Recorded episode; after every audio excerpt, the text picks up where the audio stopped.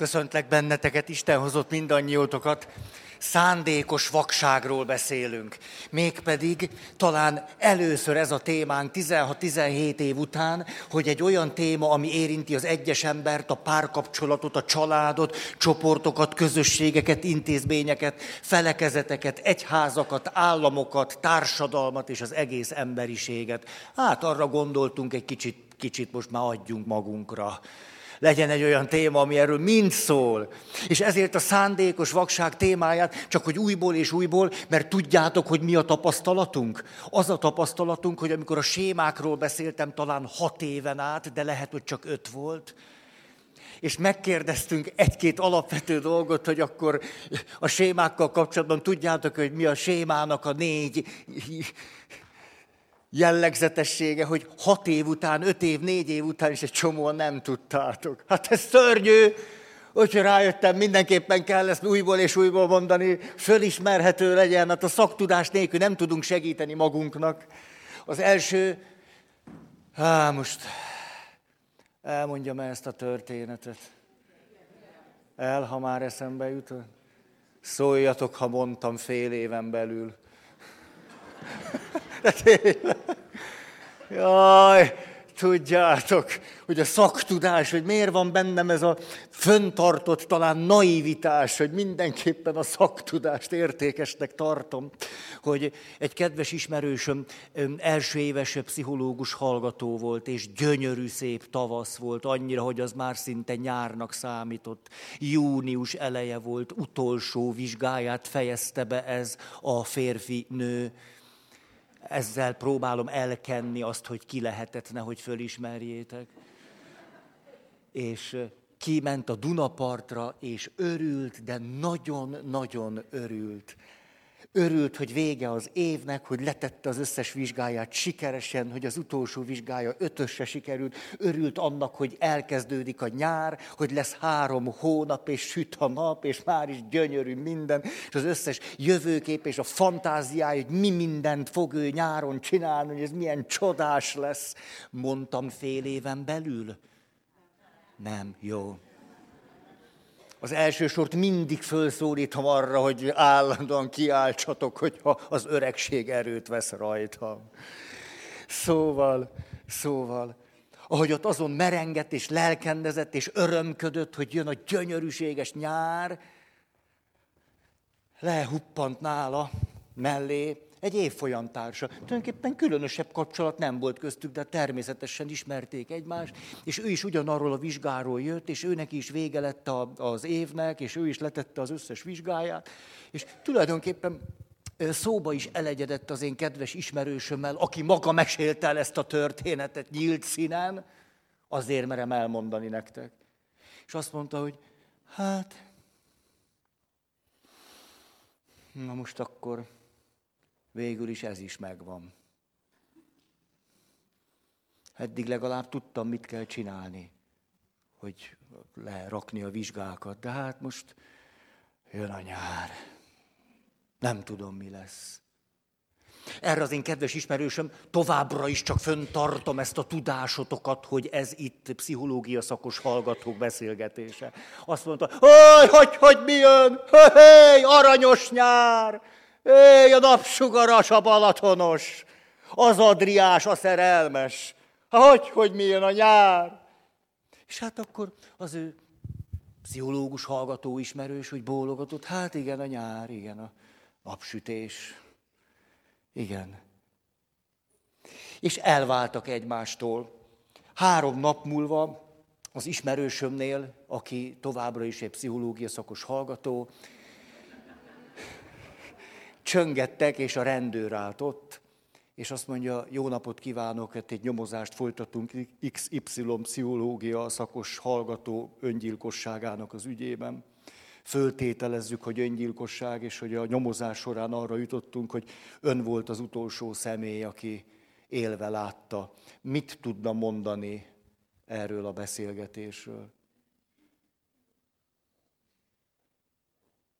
És akkor kiderült, hogy ez az évfolyamtárs megvárta, míg az örömködő pszichológus szakos hallgató elment örülni a nyárnak, majd egy kicsit odébb sétált, és beleölte magát a Dunába. És amit itt az előbb hallottatok, hogy hát én nem, nem tudom az egész nyárról, mi lesz, én nem tudom ennek az egésznek tulajdonképpen mi értelme is. Hát eddig tudtam, hogy mi van, de hát ezután. Hogy ez a sajátos, szimbolikus nyelven, amit a szakirodalom így mond, emlékeztek, innen indultam el, a szakirodalom azt mondja, cry for help. Egy szimbolikus ordítás, egy kiáltás a segítségért. Ezért van bennem az a föntartott naivitás, hogy bizonyos szakirodalmi dolgokat újból és újból elmondjak. Mert bizonyos dolgoknak az ismerete szükséges ahhoz, emlékeztek, hogy például fölismerjem, hogy ez itt egy rendszer szintű hiba, vagy fölismerjem, hogy most ez pont az a helyzet, amiben a szándékos vakság esetei meg szoktak történni. Hogy ez most pont az a helyzet, ahol tíz emberből kilenc elbukik, és ehhez némi ismeretre szükségünk van. Ezért van bennem ez, a, ez az elszántság, hogy újból és újból bizonyos dolgokat mondjak. És ezért akkor csak szándékos vakság jellemzői, közkeletű hiedelem. A közkeletű hiedelmet megerősítő érzés vagy érzelem sokszor egy pozitív érzés és érzelem. Azután az én kép, ami hozzájárul ehhez a rendszerhez, a szándékos vakság rendszeréhez. Hogy én egy jó ember vagyok, természetesen nyilvánvaló, hogy jót teszek a gyerekemnek, fiamnak, lányomnak. Emlékszem, na. Negyedik, tulajdonképpen az ismeretek már tudhatók, az információk nyilvánosak, tudhatjuk, hogy miről van szó. Számok, adatok, tények, kutatási eredmények rendelkezésre állnak. És az ötödik, hogy az igazság ismerete a változáshoz nem elég. Ez a, ha le akarjuk írni a szándékos vakságot. És így jutottunk el oda, hogy de izgalmas, ugye, Richard Taylor, aki megkapja a közgazdaságtudományi Nobel-díjat 2017, viselkedési közgazdaságtan, hogy azt mondja, hogy mi közgazdászok például képesek vagyunk már nem embert látni, hanem ökonokat. Hogy tulajdonképpen a szándékos vakság annyira gyakori, hogy ha elvégzünk egy egyetemet, akkor majdnem biztos, hogy diplománk van embertelenségből. Hogy már ne embereket lássunk, vagy ne személyeket. Na most, így jutottunk el oda, hogy ő azt mondja, és nagyon megihletőt Kahneman, Daniel Kahneman, aki szintén Nobel-díjas, hogy úgy lássa az embert, és így tudjon megmagyarázni, vagy értelmezni jelenségeket, amelyek az emberekre jellemzők, ökonokra nem, hogy tulajdonképpen van egy tervező énünk, és van egy kivitelező énünk. És arról kezdtünk el beszélni, látjátok, ilyen gyors összefoglalást nagyon rég csináltam, arról kezdtünk el beszélni, hogy a kivitelező én az a valaki, aki ha kap eszi, ha kap eszi. Ő akarja és tudja élvezni az életet, ő a mohó, és ő az a valaki, mint a New Englandi halász, aki tudja ugyan, hogy éppen egy kicsit kevesebbet kéne halászni, hogy a következő néhány nemzedék, akik nem egy teoretikus néhány nemzedék, hanem a saját fiai és saját lányai, hogy ő nekik is jusson hal halászáskor, és ne halásszák túl a vizeket, hogy a bennünk élő kivitelezőjén azt mondja, hogy akkor gyerünk még több halat. Carpe diem. És az a nagy kérdés, hogy lehetséges-e az, és hogyan, hogy a tervező én, aki viszont folyamatokat tud látni, és azt tudja mondani, épp egy picit kevesebbet kellene halászni. És akkor a következő nemzedéknek is jut. Hogy ezért a tervező én mit tud tenni a kivitelezőért. Hogy a kivitelező végül is a tervezőnek az okosságát fölhasználva vitelezze ki a cselekvéseit. Ugye pont erről beszéltünk, és ez nagyon izgalmas, mert itt akkor most a Föld nevű bolygóról beszélünk, a következő nemzedékekről beszélünk, éppen a gyerekeinkről beszélünk, a saját életünkről, szóval tulajdonképpen, na, nem egy olyan rossz megközelítés ez. És így beszéltünk, elkezdtünk egymás után pontokat mondani, lesz vagy hét vagy nyolc, érdemes ezeket egyben látni. Az első így szólt, hogy kizárás Első pont, kizárás. Így is megneveztük, előzetes döntést hozok. Előzetesen elhatározom, vagy eldöntöm, hogy azt sosem fogom megcsinálni. Vagy hogy mindig törekedni fogok arra, hogy, hogy téged emberszámba vegyelek. Hogy erre mindig törekedni fogok. Vagy mindig fogok arra törekedni, hogy megpróbáljalak téged megérteni. Hogy sosem akarok ott megállni, hogy én jó vagyok, és te rossz. Hogy nekem igazam van, és te hülye vagy. Hogy nem akarok sohasem itt megállni. Tehát vannak előzetes döntéseink. Hogy akármi is történik, ezt nem csinálom meg veled.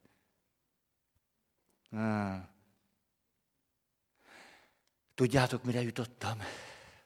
Hogy lehet, hogy minden héten beszámolok új élményeimről, az, a kisgyerekek okos eszköz használatáról. Minden héten elmondok valamit, ami azon a héten történt, mert ez a téma ér annyit. Képzeljétek el, hogy pont mi történt velem, hogy Gyerekek világnapja volt. Gyerekjogok világnapja. Talán hallottátok, ugye ment a hírekben mindenfelé. Meghívtak a... Hova?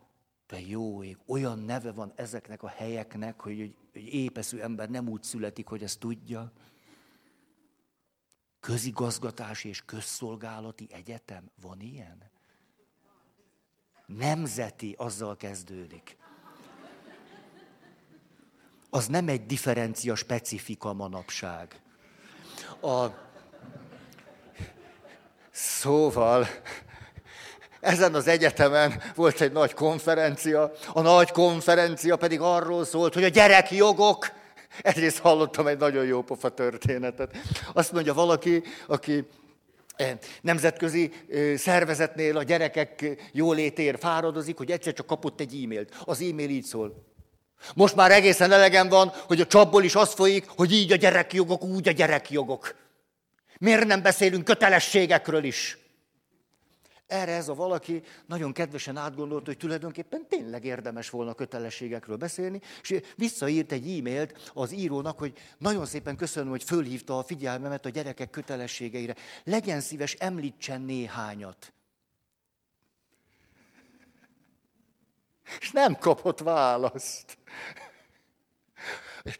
Jó hiszeműen arra gondolok, hogy az író elgondolkodott a kérdésen. Máig is gondolkodik, ha meg nem halt. Tehát ott voltam ezen a konferencián, nekem is elő kellett adnom, kaptam 15 percet, a 15 perc az, az, az jó, az alatt ki tudom fújni az orrom, kicsit fölhúzom a nadrágom, és akkor elköszönök. És a, de közben azért kólát is iszok, mert azért mégiscsak. Az kell. Szóval a 15 perc azt tette velem, hogy úgy toltam különösebb hezitálás nélkül.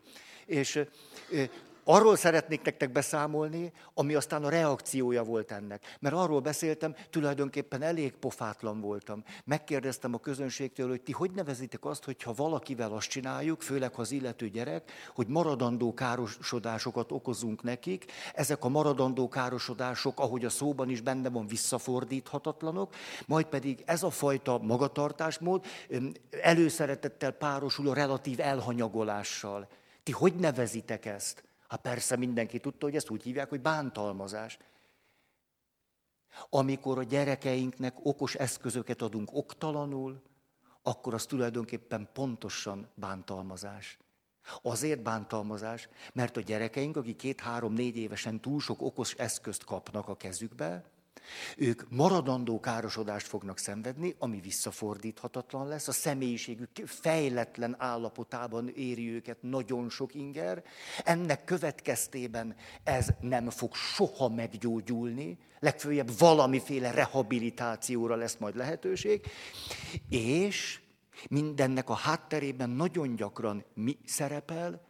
Az elhanyagolás, ami egy relatív elhanyagolás, tulajdonképpen a szülők szereznek maguknak két-három nyugis órát, amit minden további nélkül nagyon-nagyon el tudok képzelni és meg tudok érteni, mert a szülőknek nagyon nehéz. Tulajdonképpen, amit ma csinálunk a saját gyerekeinkkel, az a bántalmazásnak egy sajátos formája, amit azonban sosem mernénk bántalmazásnak hívni, mert olyan sokan csinálják. És a helyzet nagyon hasonló ahhoz, amit Alice Miller mondott mondjuk 50 évvel ezelőtt, hogy kérem szépen a gyerekeinket verjük, az bántalmazás. És akkor is egy csomóan azt mondták, hogy ne nevezzük bántalmazásnak azt, amit a szülők többsége csinál. Mert hát a szülők többsége csinál, és hogy eddig is a... De attól az még az, hogy a többség úgy csinálja, és nem nevezzük annak. A második gondolatom az volt, hogy, és hogy tulajdonképpen ne keverjük össze a szükségletet a függőséggel. Ugyanis a gyerekeink függőségbe kerülnek az okos eszközökkel, nem pedig szükségleteiket elégítjük ki. Az nem szükséglet, hanem függőség.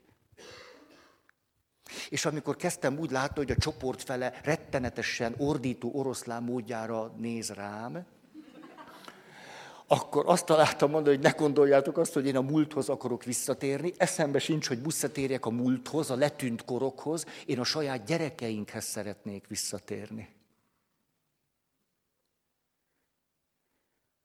És ami a legérdekesebb volt, csak mondom, hogy mondjuk egy ilyen gyerekjogok, gyerekjólét, gyerekbántalmazás, eh, gyerekek jogai konferencián például mi hangzik el, természetesen rengeteg szó esett az okos eszközökről, és jó konferenciákra mert legalább napra kész leszek bizonyos dolgokkal, például, hogy most fogják bevezetni, hogy a gyerekek által használt okos eszközöknél legyen pánik gomb.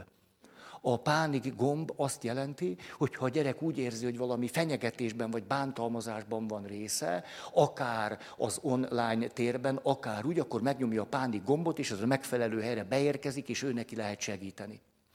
A kérdés így szólt, hogy tulajdonképpen döntően és alapvetően mi indokolja a pánik gombnak a létrehozását.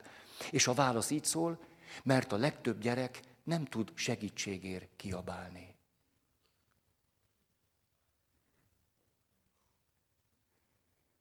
Hogy a gyerekeink nem tudnak segítségért kiabálni, de egy pánikgombot meg tudnak nyomni.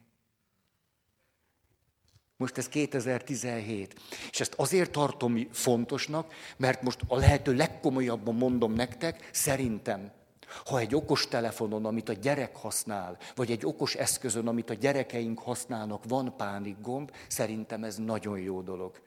Mégpedig azért, mert ezt úgy hívják, hogy másodlagos prevenció. A másodlagos prevenció arról szól, hogy amikor baj van, akkor az a lehető legkisebb baj legyen. A harmadlagos prevenció arról szólt, ha már megtörtént a baj, akkor a károk a lehető legkisebbek legyenek. Igen ám, de amiről mi most beszélünk, azt úgy hívják, hogy elsődleges prevenció. Az elsődleges prevenció célja, hogy az lehetőleg meg se történjen. És azt tartom döbbenetesnek, hogy például egy konferencián az előadások zöme a másodlagos és harmadlagos prevencióról szól, és nem az elsődlegesről. Azért, mert most nem, talán nem a legszebb kifejezés ez, de azért, mert politikailag nem korrekt erről beszélni. Azért, mert ha valaki mer valami ilyen gondolatot hozni, annyira nincs benne a fősodorban, hogy egy pillanat alatt tehát éppenséggel nagyon bölcsen járnak el azok, akik óvatosan, ügyesen, diplomatikusan szólnak ebben a kérdésben. És tudjátok, mi volt az érdekes? Az előadás után az egyik meghívó oda jött hozzám, nagyon kedves volt, és azt mondta, hogy hú, hát ez egy érdekes előadás volt, és hogy hát ők mindenképpen úgy akarták, hogy tényleg mindenféle vélemény meg tudjon szólalni. Halljátok? Ugye erre már nincs mit mondani, mint hogy ez nem a véleményem volt, hanem a realitás. És ez nem a nagyképűségem, hanem a kutatási eredmények. Ugye milyen izgalmas, hogy tulajdonképpen eljön egy pont, ahol, ahol emlékeztek, ötödik pont, az igazság ismerete nem hoz változást. Egyszerűen azért, mert annyira sokkolóan hat ránk az, hogy mi az igazság, hogy ember legyen a talpán, aki ne önvédelemre fordítsa az erőit, hanem a változásra. Mikor fenyegetve érezzük magunkat, akkor általában önvédelemre fordítjuk az energiáinkat. Ez nagyon logikus és érthető. De ebben az esetben az önvédelem például a szándékos vakság részeként való önmagunkról alkotott pozitív kép föntartását szolgálja, vagy a pozitív bennünket megnyugtató érzések föntartását szolgálja, vagy a hiedelmeink, amit olyan sokan gondolunk, föntartását szolgálja. Ezért lehetséges az, hogy esetleg minél inkább kiállt valaki arról, hogy de hát tudjátok, az annál kevesebb eredménnyel jár. Ezért kétség kívül amellett foglalok állást, hogy elsődleges, másodlagos, harmadlagos prevenció. Minden jöhet. És tudjátok, azt találtam mondani ezen az előadáson, már csak azért is, gondolva Stuart Millerre, hogy azért is, mert nincsen 25 évünk. Nem Stuart Miller, Alice Stuart. Nem szóltok. Alice Stuart. Nincs 25 évünk, hogy kiderüljön, hogy ez így nem lesz jó a következő nemzedéknek. Egyszerűen nincs 25 év, mert addigra ez már mind meg fog történni. Olyan, most nézzétek ezt el nekem, de most úgy benne vagyok ebben, na, legfeljebb kevesebben leszünk legközelebb, hogy, hogy ami nekem egyébként egyáltalán nem mindegy, de most legyen egy pici ilyen rész, aztán majd beszélek árnyaltabban is, hogy, hogy tudjátok, olyan érdekes ez, hogy vannak ezek a jövőről való képzeteink, például a zombiról. A zombiról való képzet, ugye most azért próbálom ezt átélni, csak a mikrofon... És biztos mindenki látott már zombi filmet, és mi, mi tulajdonképpen az érdekesebb, hogy van egy olyan képzetünk a jövőről, hogy valahogy elzombisodunk, és, és szinte már csak azt az alapvető funkciónkat elégítjük ki, hogy valaki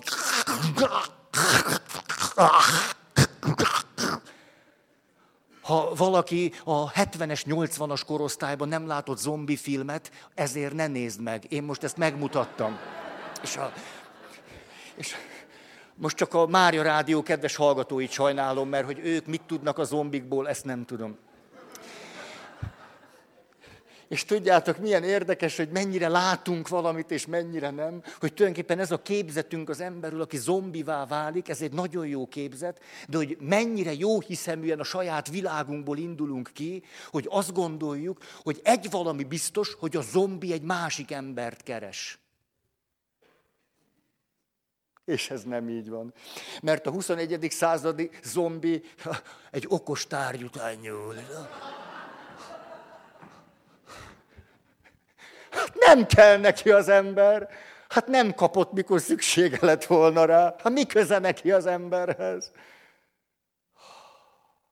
Ezt most itt befejezem. Szóval, amiről akartam beszélni, de arra jutottam, hogy ezt a témát hétről hétre, ha van egy új muníció, akkor azt nagyon szívesen elmondom nektek. Azt mondja, hogy mi az, ahogyan tudunk segíteni annak, hogy a tervező én képes legyen szót találni a kivitelezővel. Mert emlékeztek, sosem az a cél, hogy innen a tervező én felől lebecsüljük, lenézzük, lealázzuk a kivitelezőt. De nagy dolog, hogy van egy részünk, aki élvezi az életet. Hát nem jó ez? Hogy van egy olyan részünk, amikor leesik a kékesen a hó, beülsz az autóba és fölmész. És aki fölmegy, csók neked. Nem jó, hogy ez létezik. Hogy azt mondod, megyek, és megnézem a havat. Ez jó. Hát enélkül a részünk nélkül, értitek? Hát ez szó sincs róla, hogy le kellene bontanunk ezt a kivitelező, életélvező pillanatot, haj, átélő részt. De jó, hogy van. Hát csak tartsa a kapcsolatot a tervezővel. Na most, első, tehát erről beszéltünk, hogy előzetes döntéseket hozunk, hogy azt soha nem teszem meg. Második, az így szól, igen, önkorlátozás, ez a szakirodalmi kifejezés, tulajdonképpen a szabadságunk szabad korlátozása. De nem a szabadság elvesztése, hanem hogy szabadon használom a szabadságomat valamire, és szabadon nem használom a szabadságomat valamire. Tehát nem a szabadságomról mondok le, ezért tulajdonképpen a szabadság szabad korlátozása nem is a legpontosabb megközelítés. Inkább arról van szó, hogy a szabadságomat szabadon használom valamire, és szabadon nem használom valamire. Mint ezt tudom, hogy ezt minden hónapban elmondom. Mint az alkoholbeteg, aki azt mondja, szabad nem innom. Akkor ő nem elvesztette a szabadságát, hanem a szabadságával az, a szabadságát arra használja, hogy ne igyon alkohol, tehát mást igyon persze. Következő, mással foglalkozás. Hogy nagyon bölcs tud lenni a tervező én, ha azt mondja a kivitelezőnek, ide figyelj, hogy ha látod majd azt a pillecukrot, iszonyú nehéz helyzetbe fogsz kerülni. A szirének hangja megkábít téged. Előbb-utóbb a miniszoknyás combfixes hölgyek közelsége. Annyi a nagy tervezésednek. Ezért aztán legyél szíves, képes legyél másra figyelni, ne csak arra. A saját sliccedre figyelj. És. Ó, erről eszembe jutott egy történet. Szerencsére nem a saját sliccemről lesz benne szó, de az, mindig az élet a legjobb rendező. Képzeljétek el, hogy volt ez a Semmelweis egyetemen történt, egy elég illusztris hely, ugye bekerült most is, nem tudom, az 500 legjobb egyetem közé. Hát ott történt, hogy a tanár úr egy szünettel tartott két órát, és magán hagyta a mikroportot, vagy mit tudom én, milyen portot, és kiment a WC-re, és hát arra számított, hogy aki ott a műszakis ember, az nyilván ki fogja kapcsolni majd a két előadás között, de a műszakis ember téli szalámi szendvicset evett. Valahol az épület valamelyik emeletén, és ezért hát gondoltam, mit hát itt van rajta, úgyis kikapcsolta a műszakis ember, és nem ám csak úgy beállt sárgát dobni, hanem úgy komolyan nekiállt. És nyögött és fújtatott, és, és képzeljétek el, hogy ekkora sikere egyetlen előadásának se volt. Mert ugyanis az történt, hogy egyre többen mentek vissza az előadóba, azt, mert mondták egymásnak, tudjátok, mint... Na, mint Edison, mikor leégett az összes mindenség, az egész világa leégett, ott tényleg leégett 102 évvel ezelőtt, akkor mondta, hogy szóljatok hamar anyámnak, jöjjön ide, mert ilyet még egyszer nem lát. Tehát valami hasonló történt, mint Edisonnal 102 évvel ezelőtt, és tele lett az előad, és mindenki hallgatta élőbe. A kivitelező én. és nyilván néha átruccantak a, a tervező énbe, és magukban fantáziáltak, hogy lesz az a pillanat, amikor a tanár úr belép.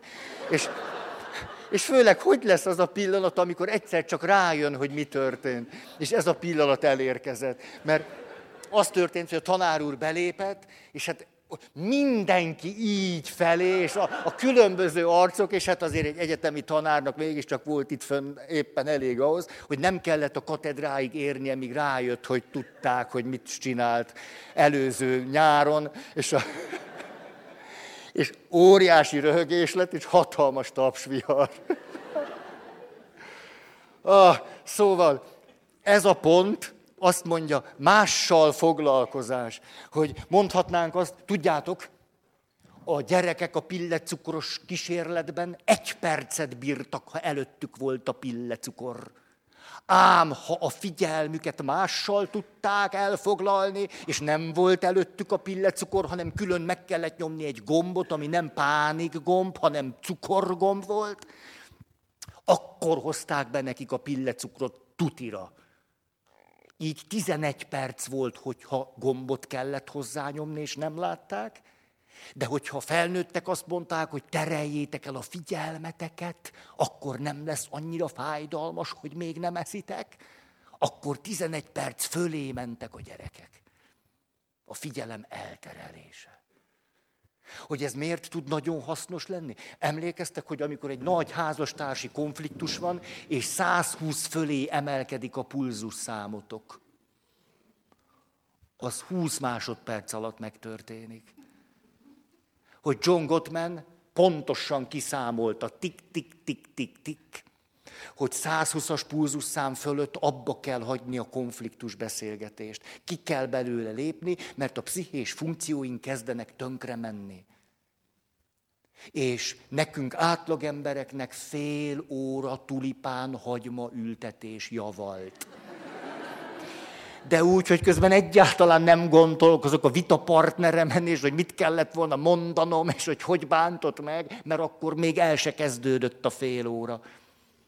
Ez a nagyon hasznos figyelem elterelés. És a másik, hogy kényszerbetegek agyműködését vizsgálták.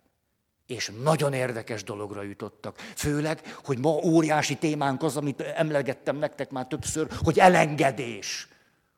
Hogy a lélektani szakemberek, mikor te sírsz és mondod, nem bírom, nem bírom, akkor ők a kényelmes székből azt mondják, enged el. És ez egyszerűen szörnyű.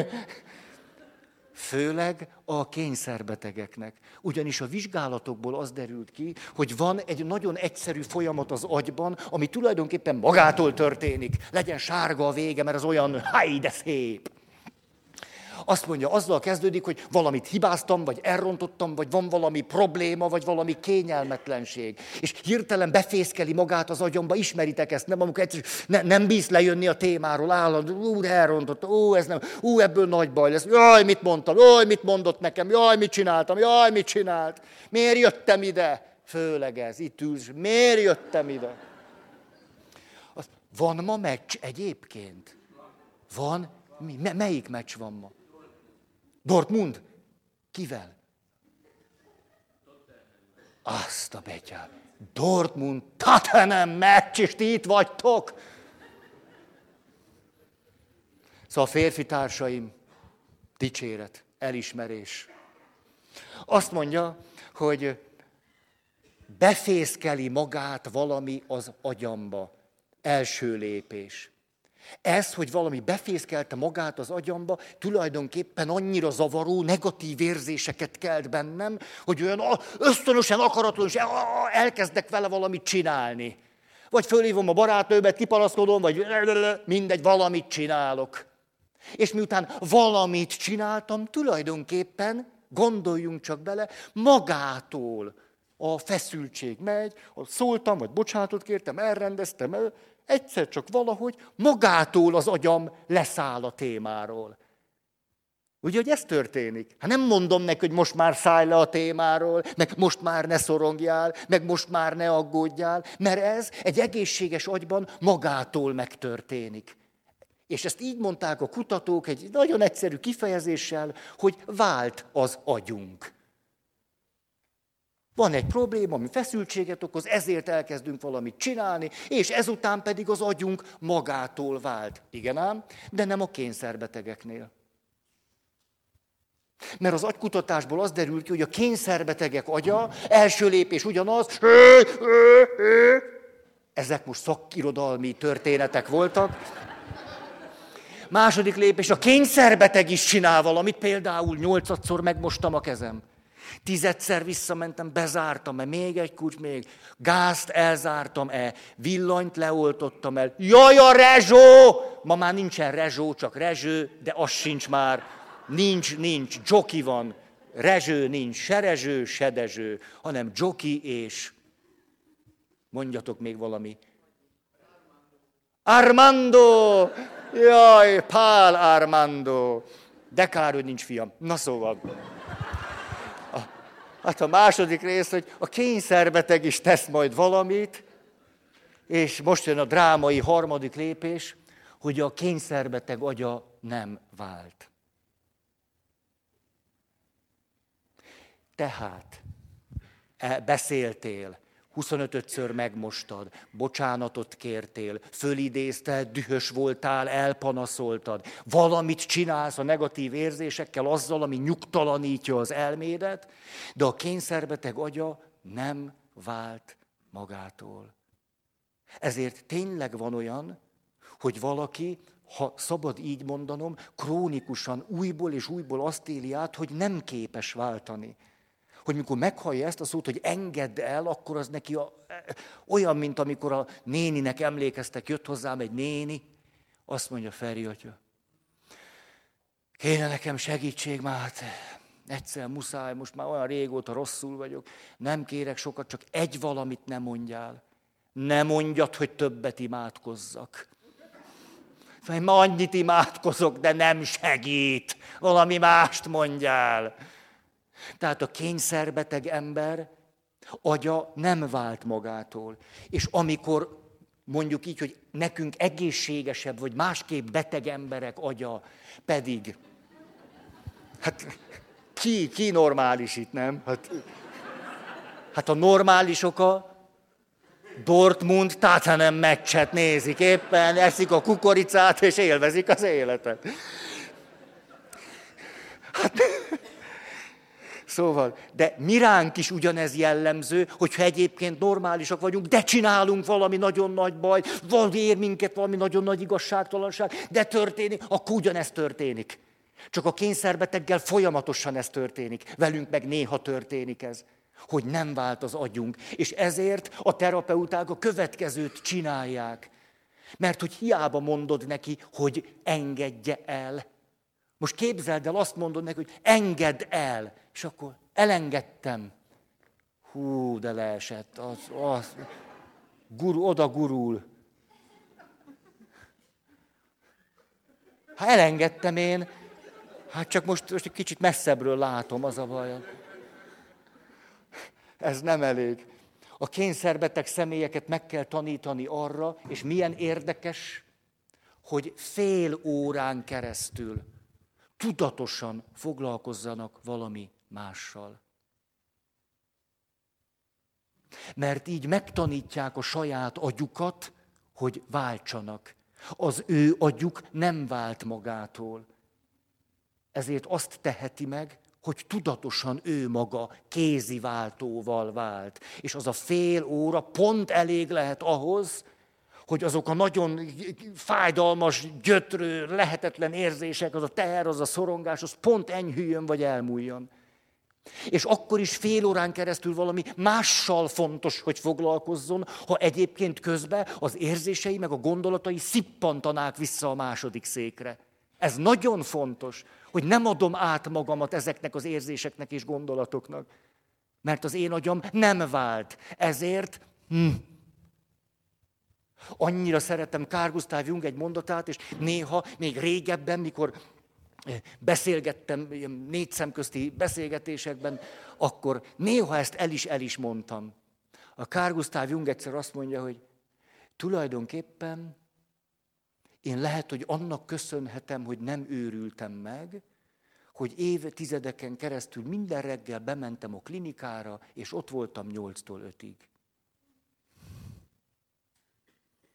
Ha én magamra maradok mindazzal, ami bennem itt idebent volt, valószínű megőrülök.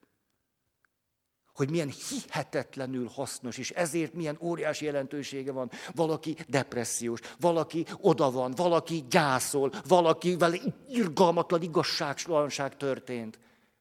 Hogy nem receptként mondom, de hogy úgy hosszú távon, hogy kelj föl, fürödj le, mosd meg a fogad, és utána öltöz föl, és menj el dolgozni. Egyszerűen szükséges, hogy segítsünk magunkon, mert ilyenkor az agyunk nem vált magától. Ezért kézi. Tudjátok, olyan izgalmas volt, Lisszabonban voltam, valamikor, valamikor augusztus végén, remek volt, voltatok Lisszabonban, milyen zseniális, hát az olyan, mint egy vidám park, csak úgy, úgy, úgy, hogy mondjam, ők úgy élnek. És a, és a, hát azok a villamosok, tudjátok, néha tényleg azért jutott eszembe, olyan szűken mennek a villamosok, hogy ahhoz, hogy elférjenek az emberek, így, hát talán így, így a így oda kell feszülni a falhoz, és úgy tud elmenni a villamos. De a másik oldalon is. Hát nem úgy, hogy itt egy, szembe ment a villamos, az egyik úton megy föl, másikon le, mert egy villamos se fér el, és akkor az emberek így. De ezt miért jutott eszembe? Okay, köszönöm. hogy ott történt az meg nem egyszer, hogy lepattant a villamosvezető, mondom 2017 Lisszabon, és fogta, és akkor a váltót így. És akkor visszaszáll. És akkor mentünk tovább. Na szóval, mikor azt mondja a szakirodalom, hogy hogyan tudjuk segíteni azt, ah, a sárgát viszem el, ne örüljetek olyan sokat. A, amikor arról beszélünk, hogy a tervező én hogyan tud a kivitelező énnel úgy kapcsolatot tartani, hogy nem nézi őt le, hanem együttműködnek egymással. Hogy akkor nagyon jó, ha ő előre azt mondja, hogy amikor valami ilyesmi történik, tudjál váltani. Ez egy nagyon izgalmas cselekvés. Tudjál váltani. És mi a váltásnak a titka? Hogy másra figyelj. A figyelmedet tereld el, mert különben... Oké. Okay. Következő. Jutalmazás, büntetés. Ugye itt csak egy utalást hagy tegyek a pedagógiára, vagy cégek működésére, avagy az egyházra.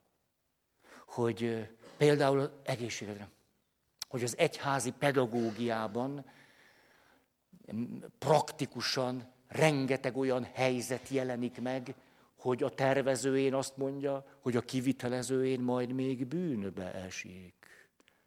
Ezért jutalmakat és büntetéseket kapcsolunk a kivitelező énhez, hogy ő tudja, hogy ha ezt csinálja, és újból és újból az eszébe juttatjuk, hogy miközben ellopja az almát, a közben hirtelen jusson eszébe a büntetés.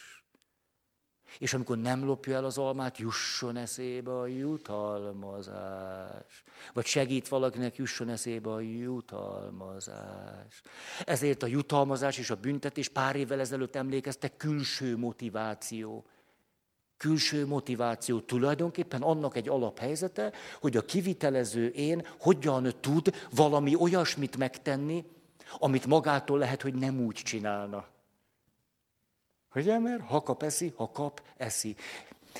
Szándékos vakság világ, eszembe jutott egy történet, ezt egy filozófus tanár tette meg a növendékeivel. A következőt mondta nekik, nézzétek, itt van ez a kis alma. Ti filozófiát fogtok tanulni. Bizonyítsátok be számomra, hogy ez itt nem két alma.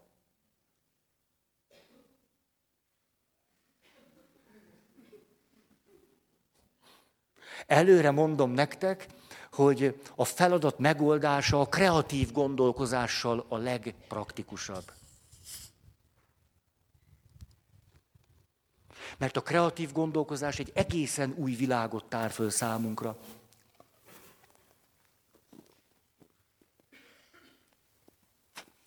Képzeljétek el, hogy volt diák, aki megoldotta. Pedig még csak első éves volt. Ti meg már túl is vagytok. A diplomány. Bizonyítsa be, hogy ez itt nem két alma. Azt mondja, hogy na jó, van, most majd, most majd. Inkább a Dortmund tehát nem, mint ez. A diák a következőt csinálta. Oda ment a tanárhoz, elvette az almát, két harapással megette, majd azt mondta a tanárnak, a másikat egye meg maga.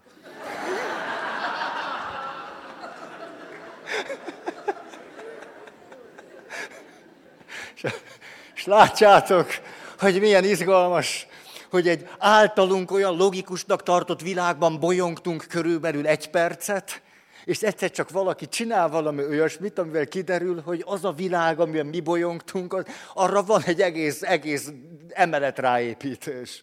Egy teljesen más világ is létezik. És ez a történet, ezt egy hete hallottam, eszembe jutott egy gyerekkori történetet. Hogy vakság és látás, hogy mennyire természetesnek vesszük azt, hogy látunk. És egy ilyen történet hirtelen kivilágítja számunkra, hogy hát hogy? Hát egy Hát itt létezik egy egész világ, amit be se tudok lépni oda. Édesanyám mesélte gyerekkoromba. Képzeljétek el.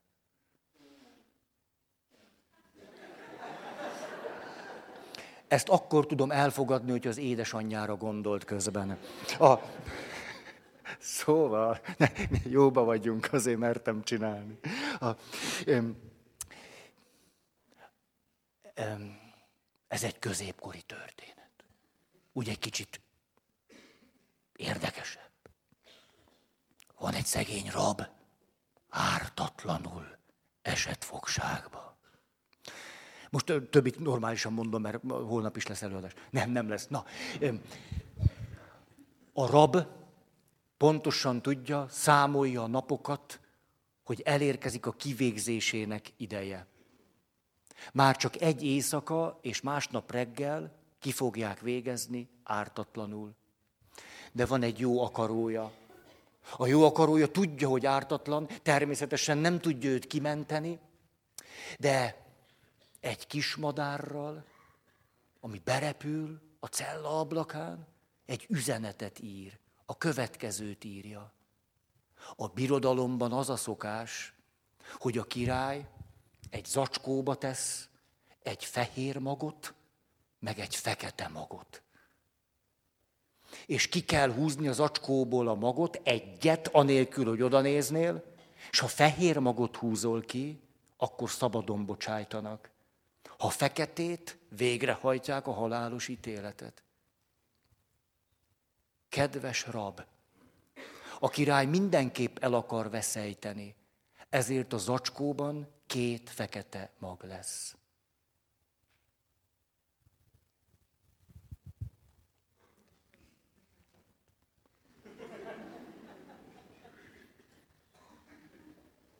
Tíz perc, jövök vissza.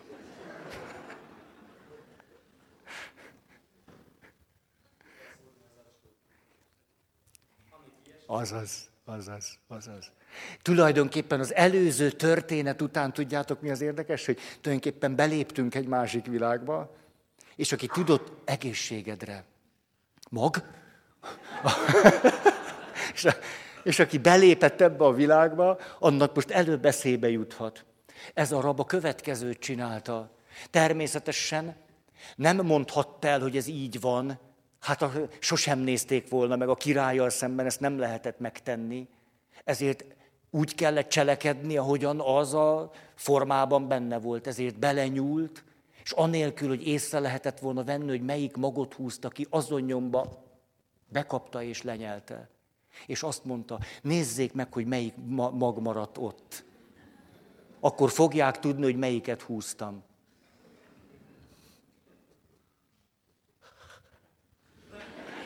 Most úgy örülök, mintha én menekültem volna meg a középkorban. Ezzel egy picit csak arról akartam tulajdonképpen beszélni, hogy a szándékos vakság témájánál vagyunk, hogy mennyire természetesnek tartjuk, leüljük, és azt mondjuk, hogy, hát, hogy nagyjából a valóságban, a realitásban vagyunk, és hogy jó, hát egy-egy kivételtől eltekintve. Közben egész világok vannak zárva előttünk. És hogy a kreatív gondolkozás egyszer csak föltár valamit ezekből a világokból. Hely, de szép ez! Azt mondja, jutalmazás, büntetés.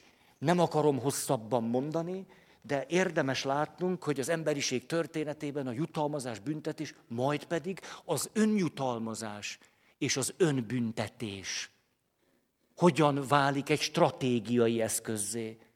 Hogy hogyan tudjuk saját magunkat jutalmazni vagy büntetni azért, hogy a kivitelező én ne tegyen valami olyasmit, amit mi nem akarunk. Amikor ezek a folyamatok tudattalanok, akkor talán a legérdekesebbek. Nem is egy, nem is két, mondjuk így, hogy klienssel beszélgettem, akinek elég komoly morális tartása volt. És valahogy oda jutott az élete, hogy arra jutott, hogy egy egyészakás kalandba egy kicsit megmerítkezne. És az egyészakás kaland egy elég komoly kudarcba fulladt, a teljesen váratlan és egyébként máskor nem megmutatkozó merevedési zavara miatt.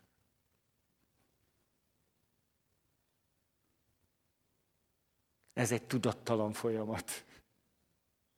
Értelmezhetjük úgy, hogy az a rész, amit próbált nem tudomást venni, az megoldotta a kivitelezési problémáit. A nehézség az, hogy egyszer járt hozzám valaki, aki úgy maradt. Annyira jól sikerült ez a gátlás és ez a önbüntető, önsorsontó megoldás, hogy úgy maradt. Azért az, hmm. na most. Következő, Mi az, amit tudunk tenni azért, hogy a kivitelezőjén, aki többet lát, és folyamatokat, és képes a gyerekeivel is, meg a következő nemzedékekkel számolni. Most a Föld nevű bolygóról nem is beszélek. Saját sorsunkat nem is említem. Hogy ő szabályokat hoz létre.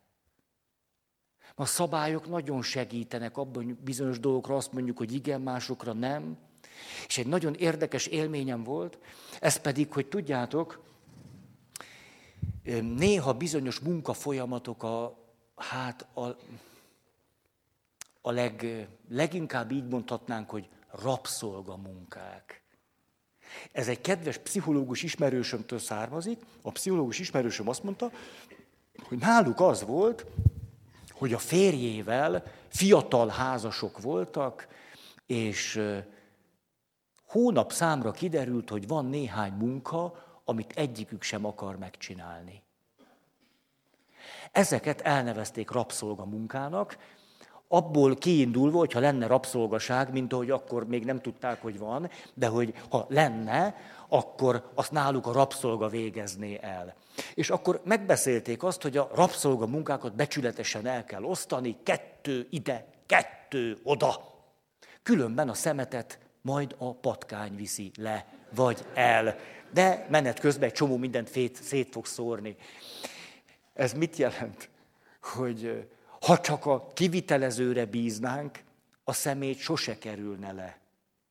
Ezért a tervező ének elhatározták, hogy hoznak egy szabályt, és el is osztották kettő itt, kettő ott.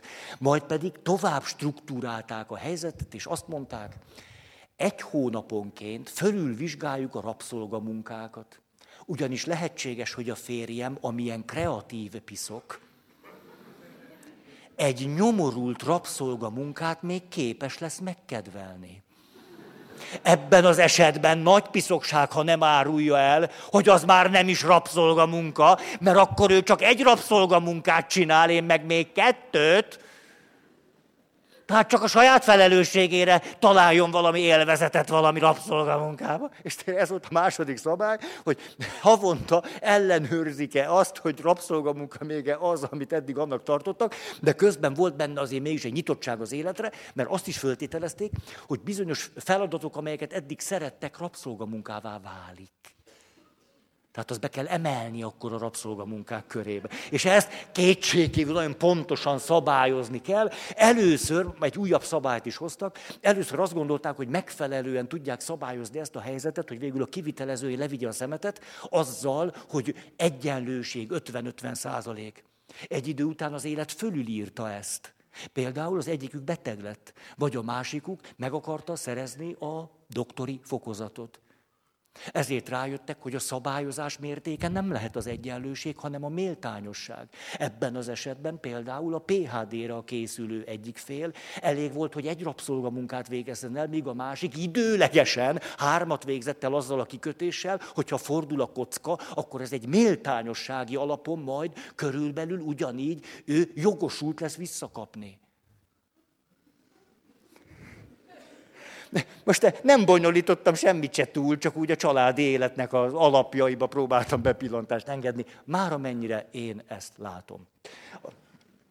Tehát szabályok. És képzétek el, hogy, egy, hogy miért nehéz ez?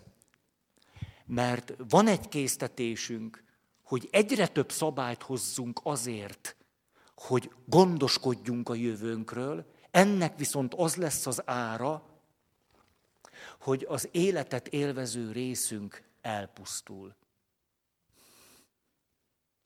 Belepusztulunk a rengeteg szabályba. Ezért kizárólag ezt vinni, hogy akkor még szabály, és még szabály, és még szabály. Hát az élet kedvünk elmegy, ha mindent szabályokhoz kötünk. Ugye úgy beszéltünk erről pár évvel ezelőtt, hogy eltűnik minden szenvedély. Hát ha minden szabályosan kell csinálni, hogy? Értitek? Jön a biztonságos szex. Hat perc, és akkor...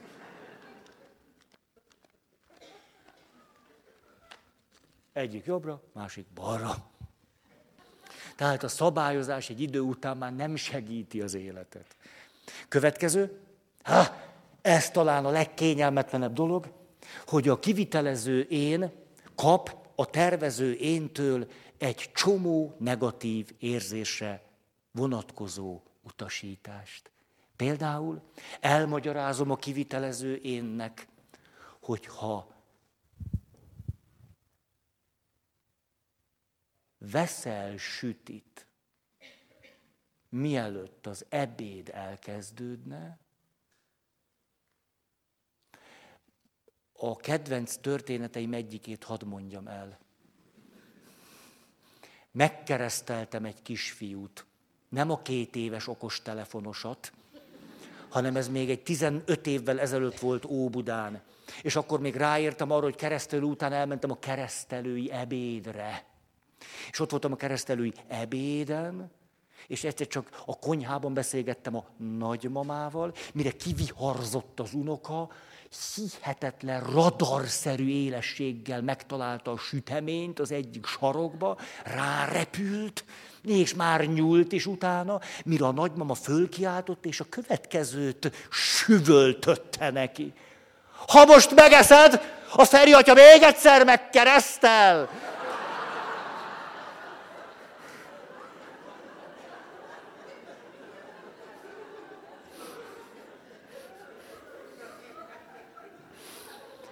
Ez a spontánul elhangzó mondat a népi vallásosság érzületéről elég sajátosan hagy nyomot az én papi lelkemben. Hát amikor megkereszteléssel fenyegetek egy gyereket,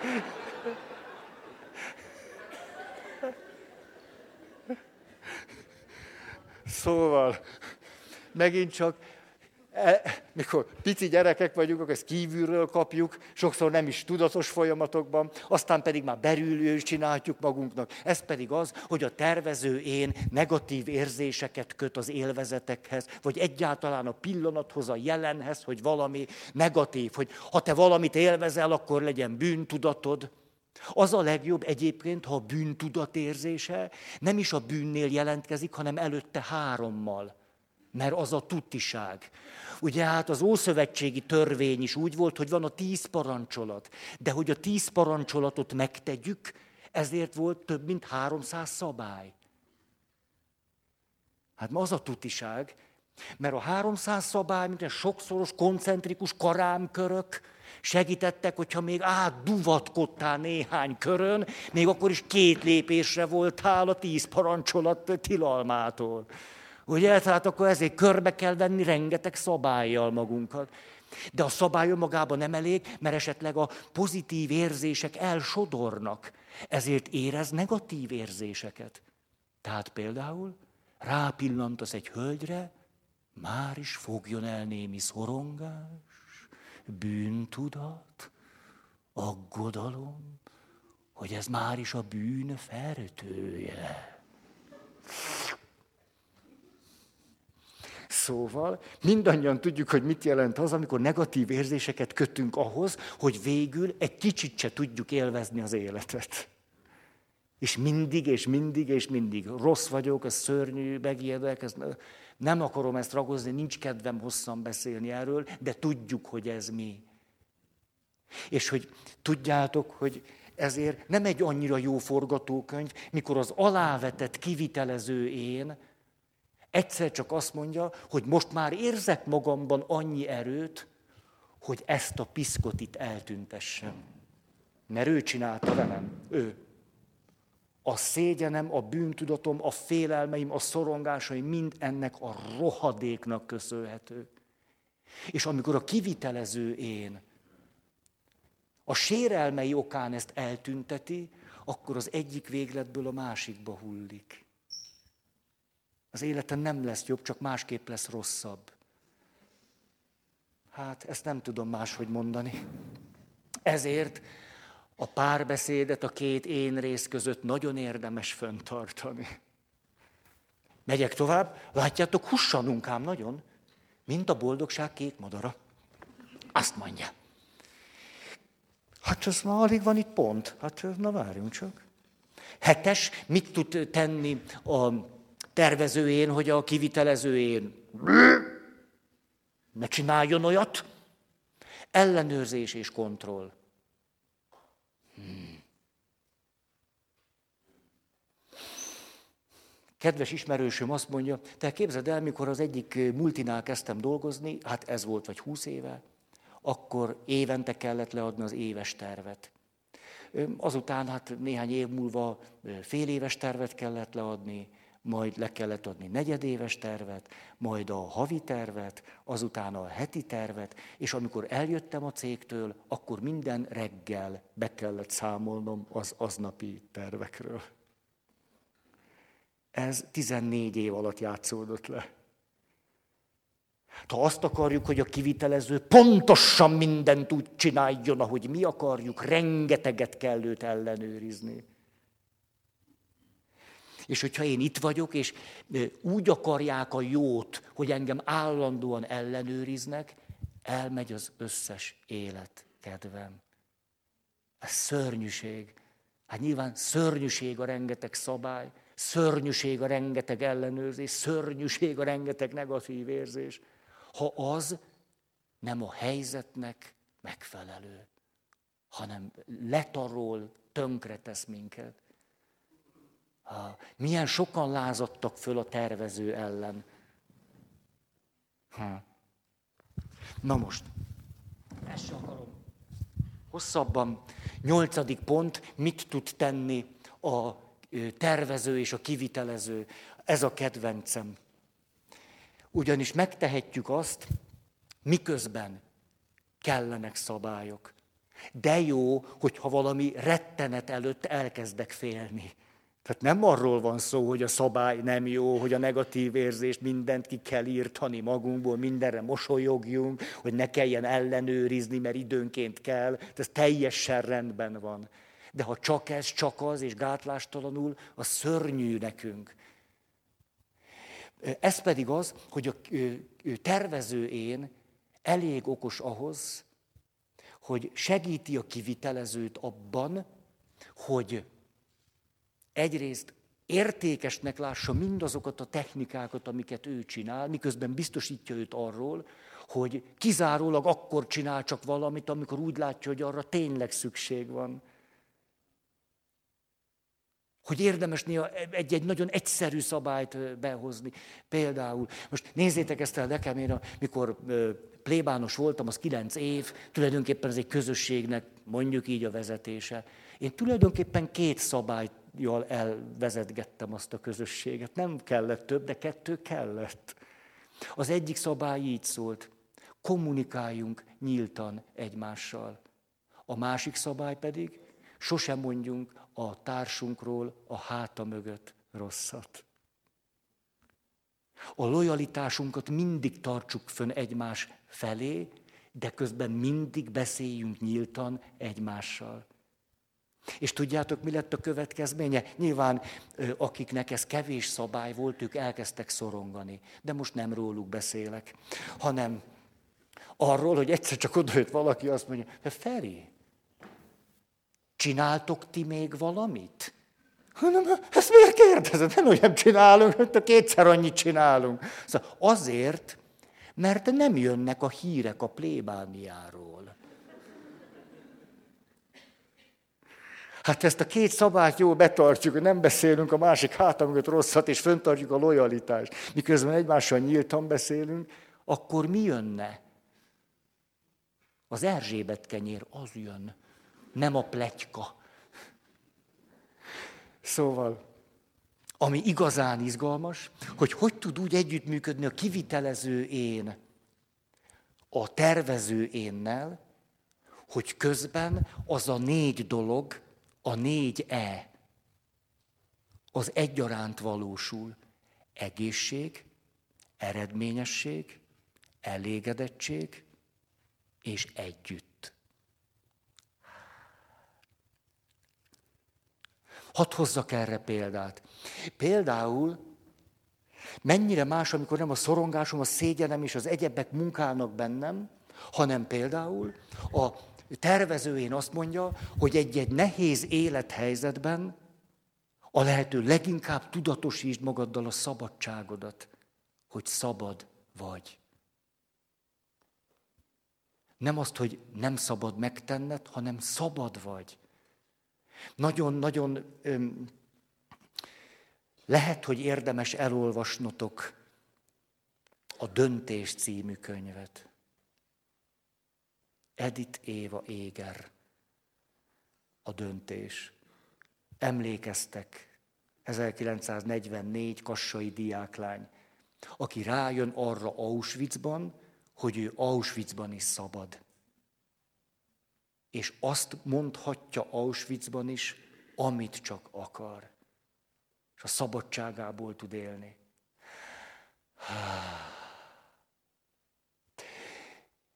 Szóval mondhatom azt neki, nem azt, hogy ez se szabad, és az se, hanem azt, hogy ezek a helyzetek mind-mind föltárják azt, hogy szabad vagy. Nem működünk egyformán kétség kívül. Lehet, hogy valakinek az, nem tudom, hogy te megfélemlíted magad, és az jó neked, akkor csináld úgy. Én azt tudom, hogy általában eljön az életemben egy olyan pont, ahol addig kell gondolkodnom, míg el nem jutok a szabadság élményéhez. Mert tudom, hogy ezt vagy szabadon fogom tudni tovább csinálni, vagy nem fogom tudni tovább csinálni. Tudjátok, nekünk papoknak a nyugdíjkorhatár 75 év. Nem most lett annyi. Ezért például rájöttem, hogy ezt vagy szabadon és szenvedélyesen csinálom, vagy nem tudom 75 évig csinálni. Egyszerűen lehetetlen. Hogy például a kiégés, amiről beszéltem nektek, az nem csak egy téma volt a sok közül, hanem rájöttem, hogy nekem élet-halál kérdés, hogy ki ne égjek. Mert ha kiégek, akkor hova megyek? Hát Székesfehérvár papi otthon, ott azért még el lehet lenni. Szóval, de nagy dolog, újból és újból visszajutnunk a szabadságunkig. És a szabadságunkból erőt meríteni.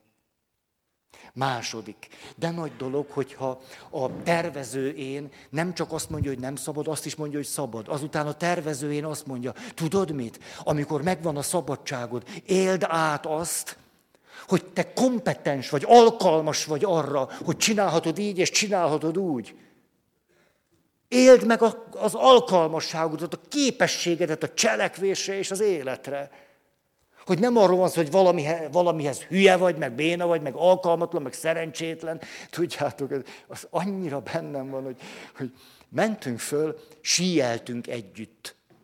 Még akkor a 30 éves voltam, mentünk föl a sípája. És elkezdtünk azon beszélgetni, hogy tulajdonképpen miért választja valaki a sí felvonó kezelői szakmát. Hogy nem tűnik annyira királyságnak. És akkor emlékszel, tudja, ugye én voltam 30, de akikkel síeltem, azok 20, és akkor ugye azért 20 éves emberben megvan az a, az a, az a lekezelőség, és akkor azt mondja, ez maradt neki. És ezt látjátok, ez, ez 20 éve volt, vagy 20, és hogy annyira bennem van ez, hogy ez szörnyű. Szörnyű így látni. Képzeljétek el, én vagyok egy sí kabin kezelő fiatalember, és ez, ez maradt. Tudják? Jaj, most eszembe jutott valami.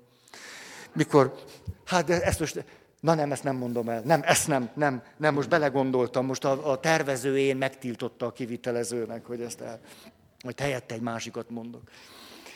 Hogy, szóval, de nagy dolog, mikor a tervező egyrészt azt mondja, hogy szabad vagy, másrészt azt mondja, hogy éld át a képességedet, az alkalmasságodat. És hogy amikor te szabadon úgy döntesz, hogy így vagy úgy fogod csinálni, nyilván úgy, ahogyan a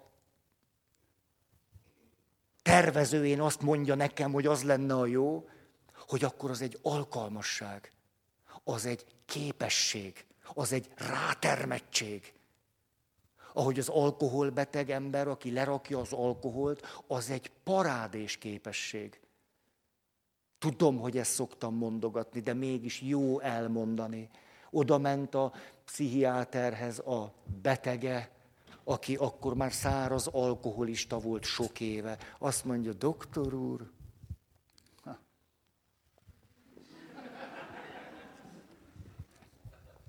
kólát ivott, vagy ásványvizet. Azt mondja, doktor úr, hát én nem irigylem magát. Mondta az alkoholbeteg a pszichiáternek, a pszichiáternek fölcsillant a szeme, hogy ez egy valami életbővítő beszélgetés lesz. Miért mondod ezt? Szóval azért, mert ha én nem iszom, akkor valami olyasmit csinálok, amit tíz alkoholbetegből csak egy képes megtenni. Magának mennyit kell dolgozni egy ilyen teljesítményért? Én pusztán azáltal, hogy nem iszom, hatalmas emberi teljesítményt produkálok. Igaza van. Igaza van. Hí. Tehát átélhetem a kompetenciámat, a képességemet, az alkalmasságomat valamire. Emlékeztek, tíz emberből kilenc elbukik. Rendszer szintű hiba, létrejönnek helyzetek, tíz emberből kilenc elbukik. De érdekes, hogy az alkoholbetegeknél is ugyanez az arány. Ezért, amikor én tízből ha, nem bukom el, hát hogy ne élhetném meg a saját képességem fölötti örömöt? Következő, de nagy dolog, hogyha itt ez a tervező én jól megbeszéli a kivitelezővel, hogy sosem szabályokról van szó. Nem szabályok, nem ellenőrzés, nem törvény, nem, nem, hanem mindig személyekről van szó. Hogy tudod mit? Hogy lássál személyeket magad előtt. Hm. Ne törvényeket, személyeket. Emlékeztek a Ah, ezt mindig mondogatom nektek, de most éppen két héttel ezelőtt volt a tíz szűzről szóló példabeszéd. Hogy az okos szüzek mennek a lagziba és visznek magukkal olajat. Az oktalan szüzek nem visznek a lámpásokkal olajat. Mindenkinek kifogy az olaja. Az okosak visznek tarcsiba az oktalanok nem visznek tarcsiba. Egyszer csak szól a harsona, jöjjetek, kezdődik a lagzit, ha vőleg én is, ha menyasszony. Csókot, csókot, csókot. Erre az okosak rohannak, tesznek a tarcsi olajból, szaladnak oda. Hát a többiek a sötétbe tévejegnek. Látjátok, szabályokat kellett volna betartani. Tartalékolaj nélkül el ne indulj a lakodalomba. Hogy ez nem egy szabályról szól, hanem arról, hogy arra gondolok, hogy én szeretném látni a menyasszony boldog arcát. Ez egy régi történet, akkor még így volt ez.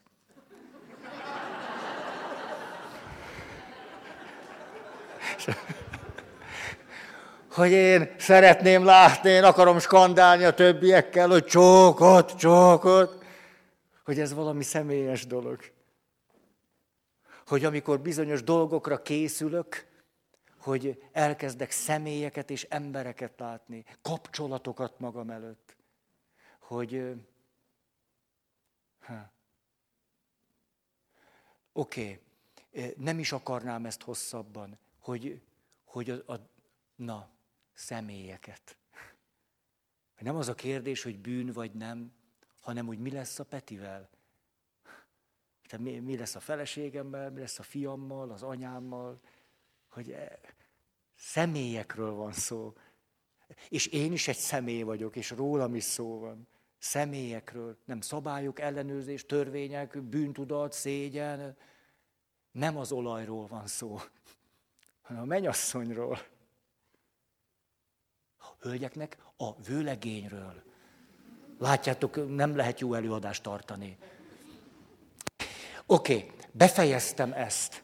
Próbáltam egy picit föltárni, semmibe különösebben nem beleragadni, hogy hogyan tud egymással együttműködni a kivitelező én és a tervező én. Hogy a tervező én lenebecsülje a kivitelezőt, mert ő tudja élvezni az életet. A kivitelező lenebecsülje a tervezőt, mert ő tudja, hogy érdemes élni hogy mit érdemes élvezni. Azt ő tudja. De ő tudja élvezni. Hát, oké. Megyek tovább. Nézem az Ho! Most akartam egy tök jót.